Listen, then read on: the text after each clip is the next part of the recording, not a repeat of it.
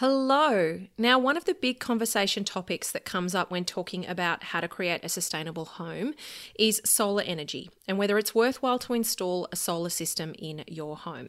And so that's what this episode and the next one is all about. What do you need to know about solar energy? And how to know a solar system will be worthwhile for your renovation or building project. So let's dive in.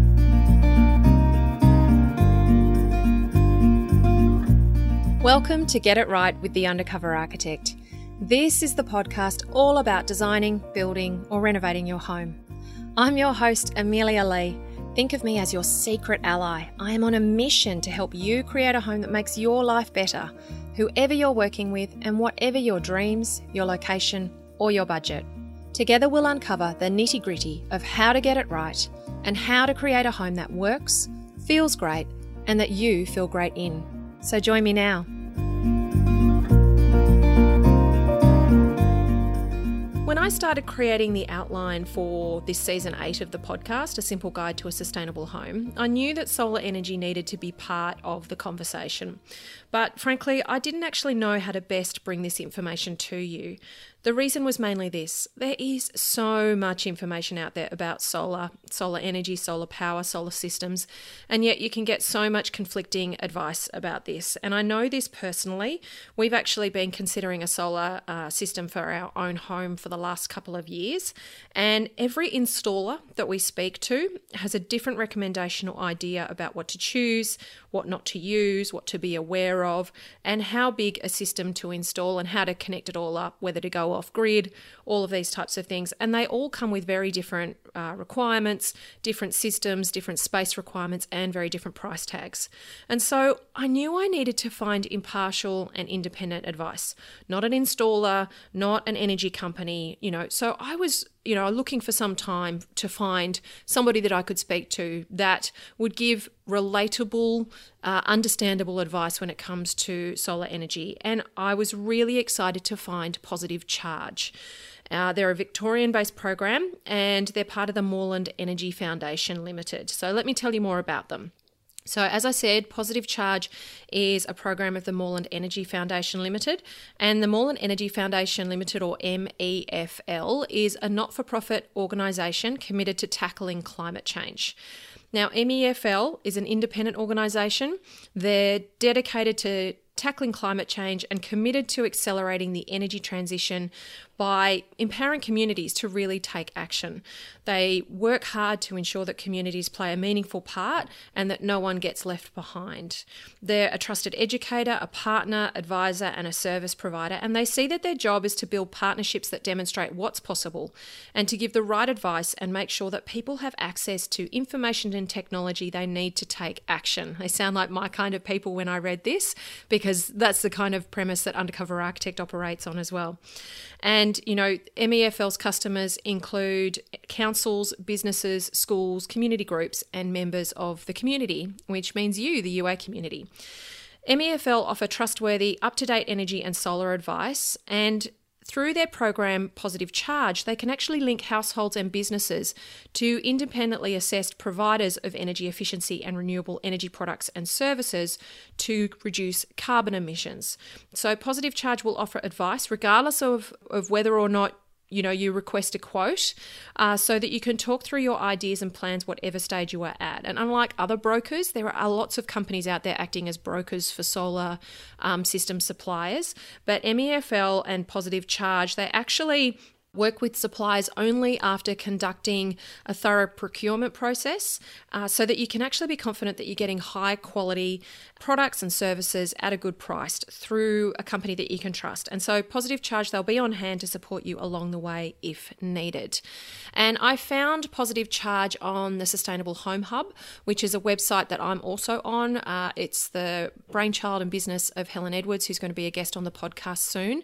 And there's some great businesses in there uh, that are all you know wrapped around this idea of creating a sustainable home. And I was really excited to see that Positive Charge as a program was an, a way of gathering and gaining independent support when you're looking at selecting a solar system uh, for your for your home and determining whether it's going to be a good fit for your pro, for your renovation or your building project, and the kinds of information to know and to really understand when you're speaking to installers, and to be able to connect you with reputable installers that have been through some type of audit process.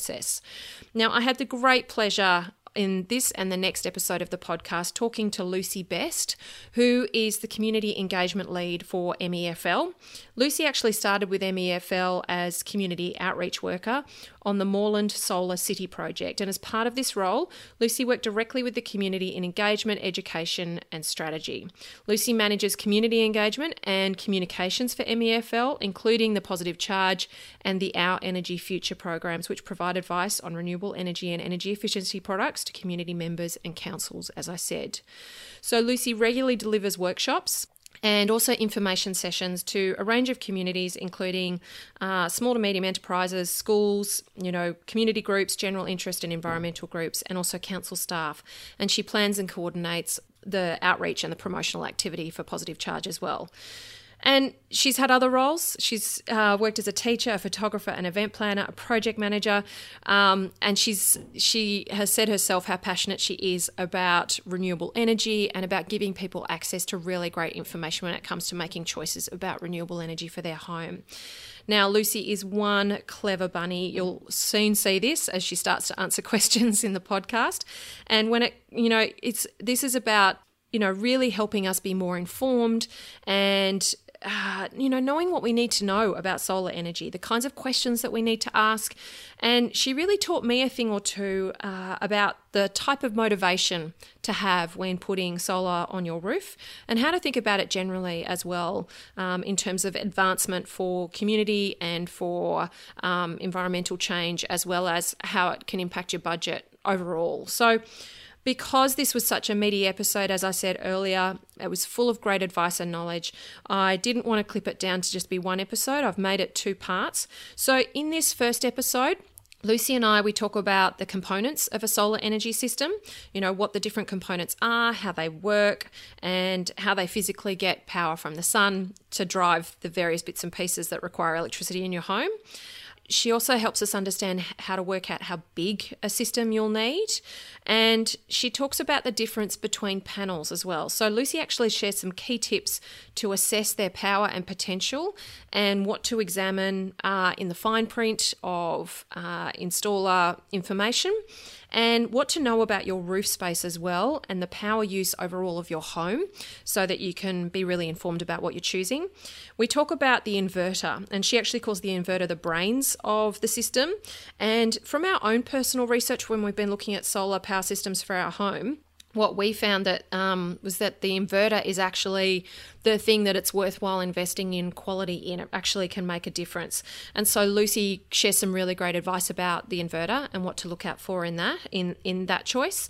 And we also talk about batteries, okay, and when going off grid is worthwhile. And you know, it may surprise you because there may be some things that you're not aware of when it comes to choosing a battery system, how self-sufficient that battery system actually might be, what you need to pick when you're if you're wanting a completely off the grid system, um, because you may not be as off the grid as you think. Now, this conversation is packed full of great information, and you might be surprised at how accessible solar is and you know, it's no longer an out there technology. This is something that's making such radical advancements um, on a really at a really rapid rate, and it's far more affordable than you think as well. The payback periods have reduced dramatically, and it's really about how you choose your system, how you assess it, and also how you use energy in your home generally. Okay, so I really do hope that you enjoy this interview. Let's dive in.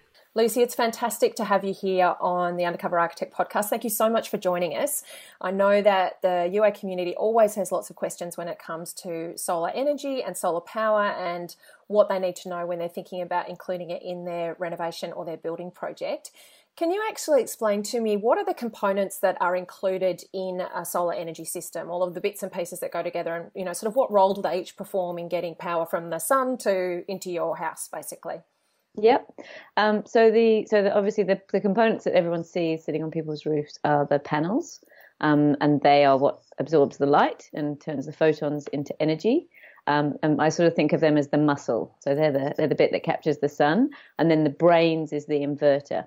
So the inverter is the bit that manages the voltage. It makes sure that because the panels get DC power and we use AC in our home, so the inverter converts the power, manages the voltage, keeps us safe.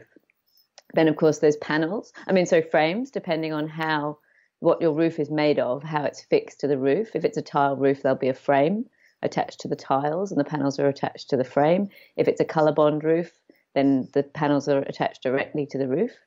Uh, there's the wiring, and um, that, that that regulation has changed around the wiring in the last 10 years or so, but it's compliant. There's regulations around that, and you get your certificate of compliance at the end. Then, depending on what kind of a system you have set up, so as, as I said, the inverter is the brains. Most systems have one inverter, so um, it's what's called a string design, and you can have two strings going into one inverter. So, for example, you'll have some panels on the west side of your roof and some on the north, or some on the west and the east. So they're a string each they go into one inverter. There is another type of inverter called a micro inverter which means every single panel has its own little mini inverter. And those work a lot more efficiently, but they're a lot more expensive. So they're usually recommended in instances where there's a tricky roof. So panels are going to have to be placed in all sorts of strange spots rather than in a one line or one batch. Or if there's shading issues, so that some of the panels are going to get some shading, then you want to maximize their output with a microinverter or um, if you've just got a very small roof, you just want to make sure you get the absolute maximum amount. But because they are more expensive, a lot of suppliers will just quote you on a string design with one big inverter.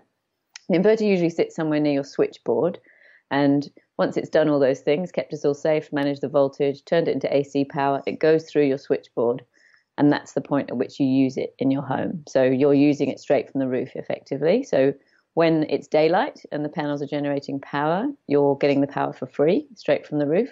If you don't use it, it goes through your smart meter. And unfortunately, you do have to have a smart meter if you want to get solar installed. So that is a, a slight additional cost. Um, but it's something that's being rolled out anyway. So people are having to do it anyway.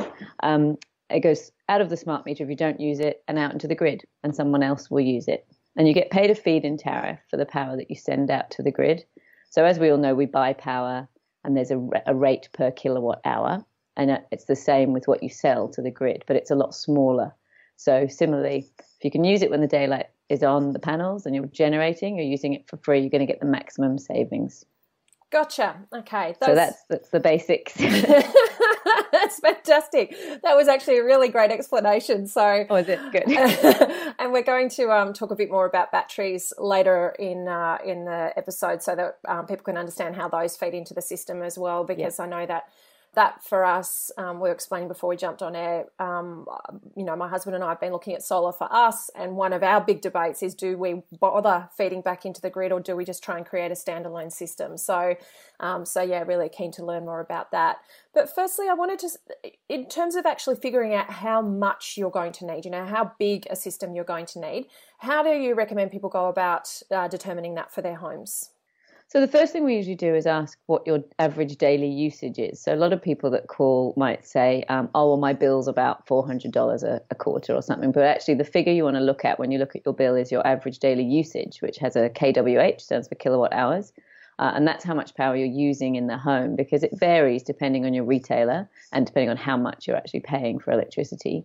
So have a look at what your average daily usage is, and then you're going to be able to calculate. Of course, some of your usage is always going to be at night. For example, lights generally aren't when the sun's shining. Entertainment is usually in the evenings.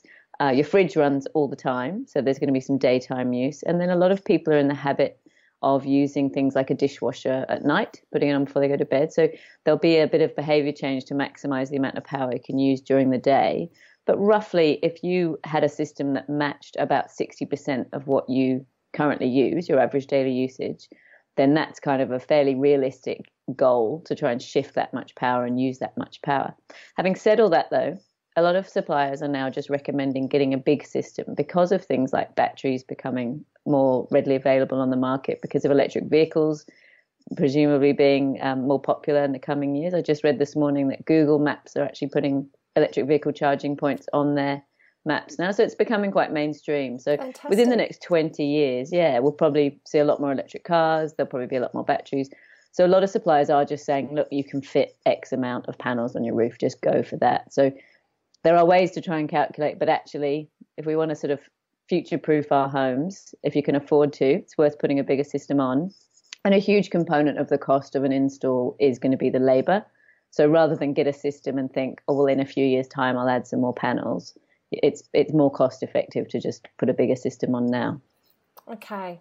And and so yeah, because I think that's the one of the mental kind of disconnects is that this is something that if you don't have a storage system on site, you are literally going to be only able to use it during the day when the sun is on it because it's a direct conversion exercise from the sun into your house electric network. So it's interesting that conversation about behavior change and to be able to maximize the use when it's actually generating power versus just keeping your habits the same. Um, and basically you're then just getting discounted energy really aren't you? Because you're feeding stuff back into the grid at a you know at a at a rate of some sort but it's not necessarily always um, equal to the rate that you're paying. So I think that's a really interesting conversation. The other thing I encourage people to look at when they're doing, say, a new build and they're putting in new appliances, they're renovating, you know, their kitchens and those types of things, is to look at what they can do to lower their energy use overall and how they can design their home to really, you know, lower their heating and cooling costs and all of those things that we have in houses that are big energy suckers.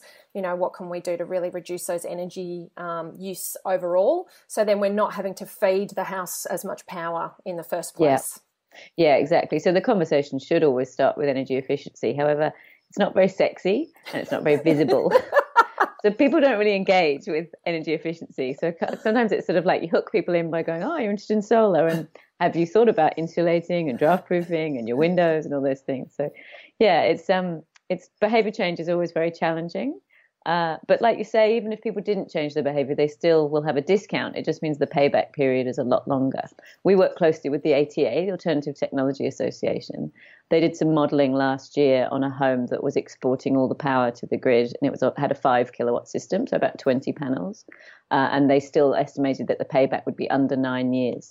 So that was without using any power on site. So even with the low feed-in tariffs, you can still reduce your bill and st- you should still see savings. But yeah, the ba- maximum savings are going to be from using the power.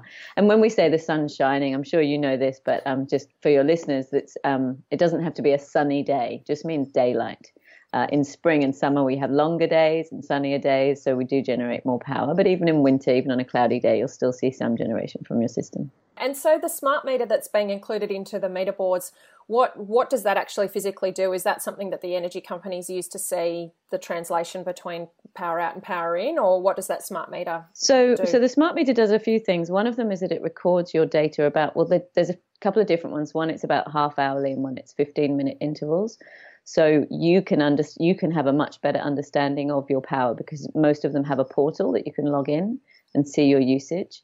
So that's from the energy company's perspective, with or without solar, they want to be able to monitor very accurately your usage and when it's happening, and then they can keep a track of peak demand. You know, when there's certain times of the day that everyone's using lots of power, and then in terms of the solar, exactly it it ma- manages how much you're buying from the grid and how much you're sending out to the grid. Gotcha.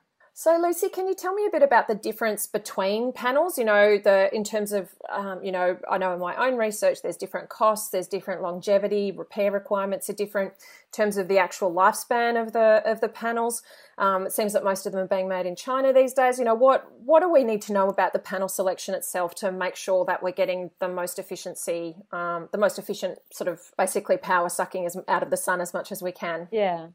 So, um, as you said, most of them are made in China. We do get questions from people about, you know, I want German made or Austrian made. There aren't any currently made in Europe. Some components are made in Europe and they're patented in Europe, but most of them are actually put together overseas in Southeast Asia. Um, there is there are a couple of American companies now as well, but they are mostly made in China. But of course, as with anything, you get what you pay for, and there is a difference. So there's a couple of things. One is that so the panels haven't changed very much. They're about uh, just under a meter wide and about 1.6 meters tall. And they haven't changed much in the last 30 years except the wattage. So we used to see, even as recently as sort of seven years ago, most panels were 170 watts. Then they as they kind of improved the technology, they got to about 220, and now most panels, most kind of standard panels, are 270 watts, and you can get panels that are 360 watts. So again, if you had a really small roof space and you wanted to make sure you could get maximum amount per panel, you might want to pay a premium to get those panels. And as research and development and the market changes, probably within a few years, the 360 watt panels will become standard. But at the moment, it's 270. And you might find that companies are trying to get rid of old stock of, of say 220 watt panels. Doesn't mean that they're poor quality. Just and if you've got room to put an extra couple of panels, you're still going to have the same amount of generation. The other thing is the performance output warranty. So it's industry standard for panels to be warranted for 25 years. And that means that they will still be operational at 25 years, but there will be a drop in percentage. Um, and so the standard rate is a 1% degradation per year. So even at 25 years, they should still be operating at 75% efficiency. A lot of the new panels actually degrade a lot slower than that, less than half a percent per year. So they should still be the ones post 2000 allegedly will still be operating at 92% efficiency after 20 years. So that's pretty good, and that's another development that's changed. And that's where you might see the difference between the cheapest chip systems and the more expensive systems panels. The cheaper ones might be operating at 70% at 25 years. The more expensive ones might be operating at 20 at 90% at 20 years. So um, that's where it's worth reading the fine print the other thing is, of course, the inverter. So, as I said, the inverter is the brains. So, that's where you really want to make sure you're getting a good quality system. And again, looking at the warranties and making sure that there's no fine print that says, um, you know, it, it's going to explode after 10 years. But the, the, industry standard is five years, and many suppliers will offer a, a five year additional, so 10 year warranty. But some of them will have conditions on that, such as you have to get it serviced by them every year for $500 or something. So, and that's not worth it. So, as with all our major appliances, it's probably a good idea to have it serviced every couple of years. However, as many of us don't do that, there are ways to make sure the inverter is working properly without getting someone out. If you got someone out, they'd probably take the casing off and just make sure there was no dust inside. But the other thing they do is they just check it. So, and you can do this yourself on our website, on the Our Energy Future website. There is actually a PDF that you can download, and then you take it out to your inverter, and you look at the numbers and do some calculations and you can tell if it's working efficiently as you would expect it to. So that's tool number one. A lot of the new inverters actually have apps that go with your phone that you can check them. You can be at work and be very smug about how much power you're generating back home. So there's lots of ways to know the system is still running efficiently. But yeah, checking the panels, checking the performance output warranty and reading the fine print and checking the warranties on the inverters and making sure there's no conditions to those warranties. That's fantastic. So that performance output warranty on the panels, it should tell you what that drop off percentage expectation is over that that period of time, should it? Okay. It should, and that's a question to ask if it doesn't. Okay. All right. And yeah, the the the research that I've done, the inverter seems to be the the main thing in terms of making sure that that's where you spend you know actually buy quality because like you say it is the brains that's sort of maximizing the potential transfer of power from the panels to your system. So so i think that that's a great a great way for us to be able to check that. And i'll pop a link in the blog for that pdf that you mentioned so that the ua sure. community can check that out as well. So yeah. um, the, i find though that most installers they're just telling you you know this is a five kilowatt system. This is a you know it's like a they, they sell you the system rather than saying to you okay well it's this many panels at this amount per panel, this amount of output per panel. So how how do homeowners, I suppose, start that conversation of, hey mate, you know, you might be a five kilowatt system, but I've only got a west facing area of roof that's this big that, you know, do they do you recommend that homeowners wrap their head around the science of this a bit and sort of think about how many panels sizes they might need based on their roof and what that might mean in terms of their inverter and their panel choice, or do you think it's just in the case of finding decent installers and knowing those kinds of questions to ask about warranties and you know panel output and those types of things um, well, it's a bit of both. So, as I said, I'm a bit of a nerd and I like reading up on things. So, if you like to engage in data and, you know, if you're kind of person that does a bit of research before you make a major purchase, then by all means get engaged. And that's also where you can start analyzing your own behavior in the home, figuring out where you're using what your highest energy users are in your home, and you can make sure you're going to maximize your savings. However, having said all that, I just want to see solar on as many roofs as possible. So if someone wants to spend the money and is pretty comfortable with the supplier, then just go ahead and do it because it's it's worth it. and the other thing is from an environmental perspective, which of course that's what our organisation, our, our goal is emissions reductions. Um, so of course energy efficiency is number one, but putting more renewables into the grid. So not just generating renewable energy for you to use in your home. If you don't use it, it will get used, and it does mean that there's more renewables out there. So um, from an environmental perspective, if you want to get solar, then it's it's definitely a win. In terms of saving money, that's where you probably do want to do a bit more research and actually make some calculations, get a bit of an understanding, get your kids involved, because we have I have a colleague who has teenage daughters, and he says that their hair dryers and hair straighteners use loads of electricity. yeah, you need to incentivize that energy reduction, don't you? Yeah. I feel like that we're on tank water, and uh, yeah, just trying to incentivize our kids to not have these really long showers is, is a big yeah. exercise. So I can see the same thing translating with energy use generally in the home as well. So. Now, with the inverter itself, how big is it? Like, what you know, in terms of the physical size of the thing? Yeah, so for a string design inverter, the big one, it's about the size of a big backpack, mm-hmm. um, but it's a lot heavier. I mean, it's sort of 18 kilos or so, so it's quite a, an industrial piece of equipment. But yeah, kind of can't really show you on the screen, but sort of roughly the size of a big backpack. Some of them are kind of deeper, some of them are wider, but that's a good estimate. And where did you say that needs to be located? It's usually near the switchboard. If uh, if it can't be near the switchboard, then sort of as close as possible just means you're maximising the efficiency because obviously the longer the power has to travel through wires, the, the you know there's always going to be a drop off. But um, most in most homes, it's placed by the switchboard on an external wall. So if your switchboard is inside, then it might be on the nearest external wall, and it needs to be somewhere you can see it. So sometimes people ask if they can you know stick it up in the roof, but you want to be able to look at it. You want to be able to keep an eye on it. Is that just to make sure that it's not getting any dust on it or anything like that? Or yeah, it's so that you can keep an eye on it, but it's also so that if there was an issue, then someone else, someone externally, could come and find it. And does it, if it's being placed externally, is it waterproof, or does it need to be built into some housing of some sort?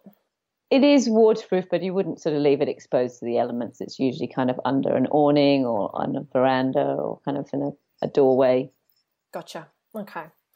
All right. Well, can we um, have a look at and, and a chat about batteries? Because this, for for me personally, I know is a big conversation. For a lot of my regional UA community, it's a big conversation as well because this idea of actually going completely off the grid and being self sufficient is something that's quite attractive. Um, and even for some homeowners in suburban homes, I know that this is something that a lot of homeowners seriously consider.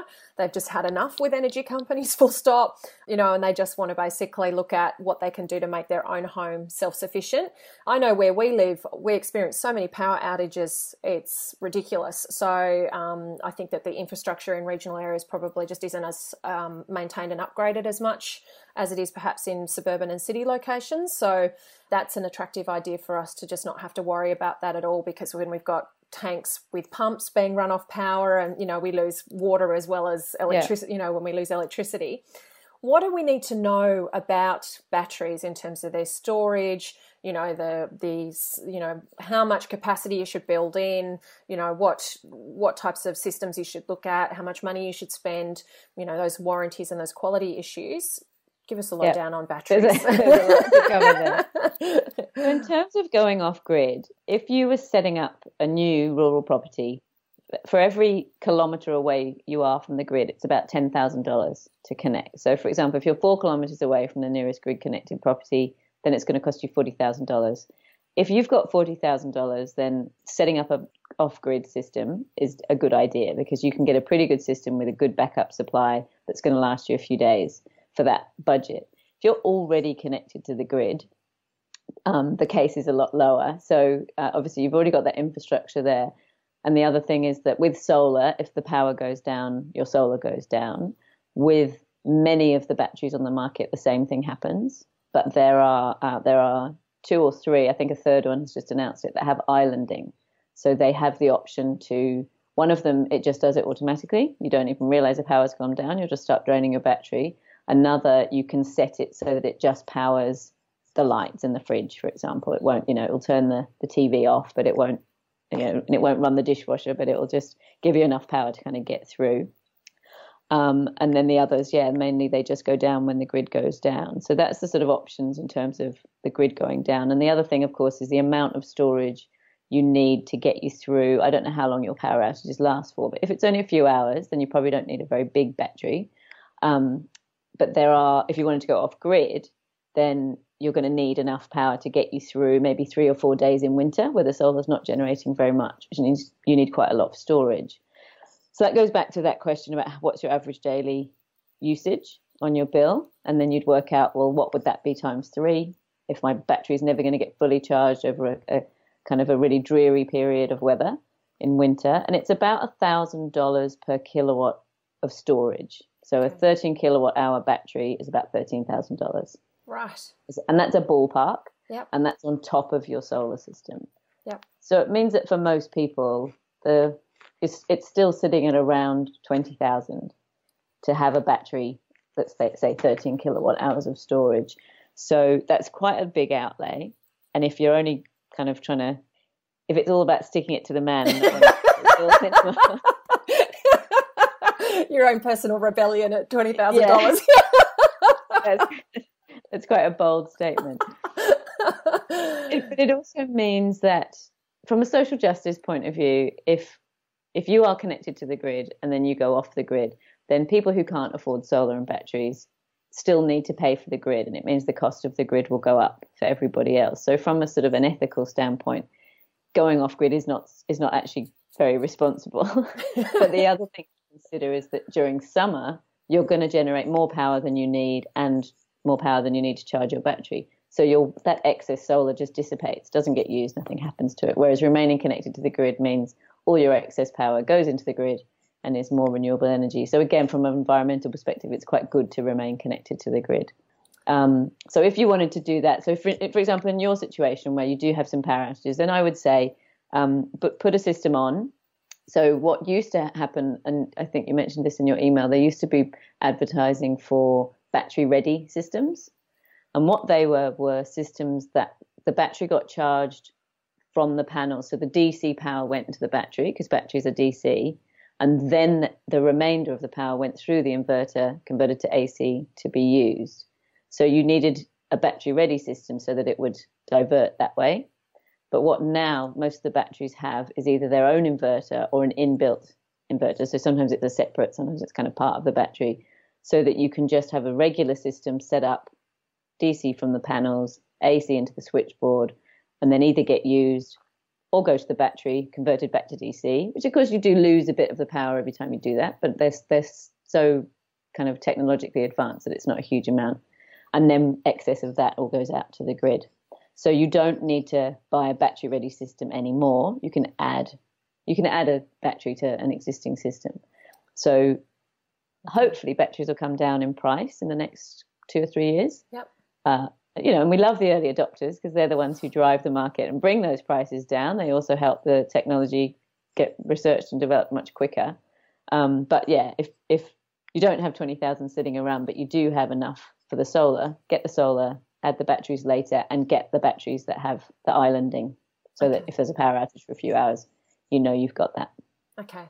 So in terms of that silly question, but you're saying that if the power goes out, the system goes down, even if you've got that battery storage, unless you've got the islanding. Is is the power driving the battery's ability to be charged? Is that why the system will go out? Like, where does the if you've got a battery system, where's the power connection that's supporting that coming in, and what's it physically driving? So that when yeah, it so out, it's that... basically what the distributors do when the power goes down is they cut off your inverter, they turn your inverter off remotely, essentially. So it's not going to go through the inverter and to the battery, is why. Okay. But in the standalone systems, does the battery power power the in the when you say you've got those island systems? Is it the battery then that drives the inverter?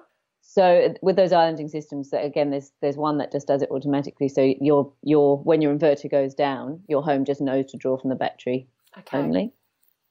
Gotcha. And then there's where you actually have to flick a switch and tell it. Okay, all right. It's um yeah, it's a, a whole myriad of jigsaw puzzle pieces, isn't it, to bring together in terms of that energy use and then thinking about the seasonal kind of demand that you have on the home.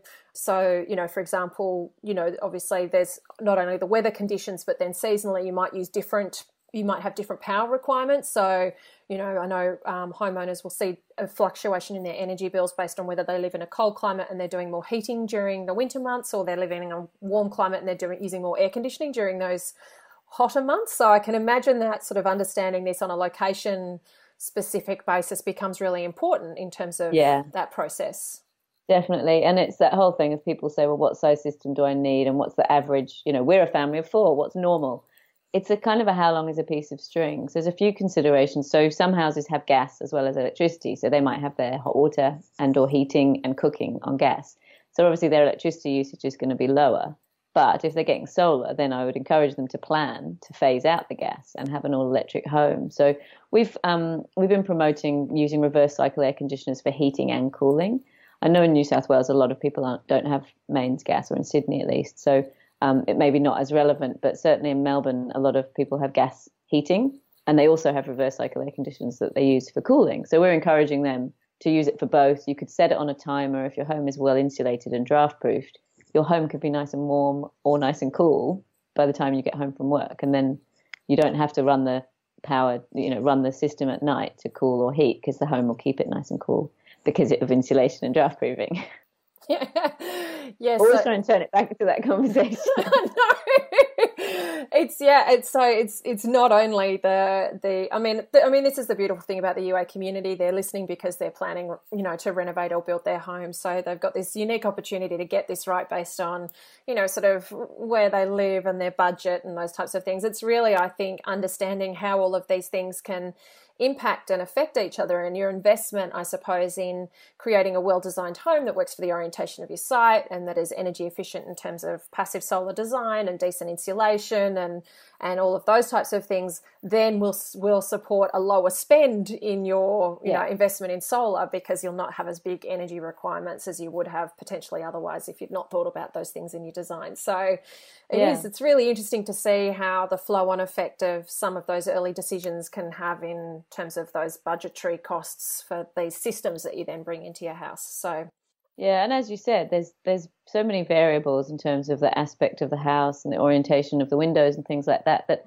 I see these kind of kit homes that are being advertised, and they'll say it's an eight-star energy-rated home, and I think, how can you say that if you don't know which way it's going to face? Because if you have lots of west-facing windows, of course the home's going to get really hot. You know, it's, so I, it's a it's a it's false advertising really when they can make claims like that because you have to decide where it sits and where the windows are and all that stuff, which is why someone like you is so great to advise. in terms of the size of the batteries and those, you know, how how big do these batteries sort of get in terms of the physical space that they can take up? You know, is it so, realistic in a suburban home to think about using batteries and having a space at the end of your garage, or do they need to go externally? How does all of that work? No, so there was uh, a couple of years ago a regulation was um, floated about having them ha- that they couldn't be attached to a residential dwelling. And thankfully, that got kicked out mainly because in Germany, the only restriction was you can't have them in a bedroom. so obviously, they're considered pretty safe, and there's quite a big uptake there already. So just to use the Tesla Powerwall as an example, it's about the size of a double bed, not quite as wide as a double bed, and it weighs 102 kilos. So it's a big piece of infrastructure. Usually, it would go on an external wall, and it goes sort of upright. So as long as it's a a, a strong, weight-bearing, structurally sound wall, it should be okay we shouldn't be too concerned about theft. Obviously, that's a big thing for people to steal, but I would suggest it's on the inside of a of a fence rather than on display. Yes. and then there are much smaller ones. There are ones that are sort of more like the size of an inverter, like the size of a big backpack, but they have smaller storage capacity. And there are much smaller ones, sort of like a cube, sort of a 30 centimeter cube, and they're designed for stacking. So you buy one that stores 3.5 kilowatt hours and then you add to it. So it's kind of a, a modular system. Gotcha. Okay. No, well, that's fantastic. I think that's given us a really good understanding of the componentry and sort of how they all work together and what are the considerations in terms of thinking about creating the best system for you and your location and just your space requirements as well, I can imagine, in yeah. terms of what physical space you've got. And that's part one of our interview. Didn't Lucy share some fantastic information there? Now, in the next episode, which is coming out in a week's time, I'll share part two of our interview. In it, we actually dive into how panels need to be positioned on your roof in terms of orientation and in their pitch, so in, in how steeply they're positioned, uh, so that you can really understand how to drive higher efficiency from them. We also talk about the requirements for your roof structure itself, whether you're using tile or metal, so that you can put a solar system, solar panels on it. And we talk about what to do if your budget is tight. And you can only afford a small system and then also how to find a reputable installer uh, and the kinds of questions to ask them and some of the information to really look for in assessing if they're going to be a good fit for you. We talk about new technologies as well. There's lots of solar tiles that are available on the market, and uh, Tesla are waitlisting for their solar tile or their solar panel roof system at the moment. So I asked Lucy some advice about how those systems work and what to be considering and whether it's you know worthwhile looking down the track at having something like that. And Lucy also shares some fantastic resources to help with learning much more about solar energy and getting support and advice in your decisions. She's got some great websites to share, also some forums that you can dive in to get really good quality advice. Now, meanwhile, head to the show notes or to the blog on Undercover Architect. Uh, you'll see there how to get in touch with the Moreland Energy Foundation Limited and to get their help in assessing whether solar is a good fit for you so that you can access the positive charge program and get that independent support and advice in finding a reputable installer and in getting uh, good quality quotes for your planned system. And I've got loads more resources there as well. I did lots of research to prepare for this episode, and so I found some really fantastic resources in my hunt, and uh, and those are included in the blog and in the show notes. Now, meanwhile, please remember to share this season with your friends and family who might be planning a renovation or new build and share this podcast generally. I am so passionate about providing access to great quality information and professional expertise. I really want to teach you how to get it right in your future family home. So if you haven't, please head to iTunes, subscribe to the podcast so you always know when a new episode is fresh and ready to hit your ears. And also, please rate the podcast and leave a review. Wherever you're located, this makes a massive difference to who iTunes shows the podcast to and whether they can uh, determine if it's relevant for them or not. Okay. Now, I have a lot of uh, resources that I've mentioned in this episode. So I'm going to pop those in the show notes for you as well. So you can head there uh, if you want to do any further investigation yourself or grab some information from those resources. As always, my sincere gratitude and thanks to you. And thank you so much for tuning in and for letting me be your secret ally. Until next time, bye.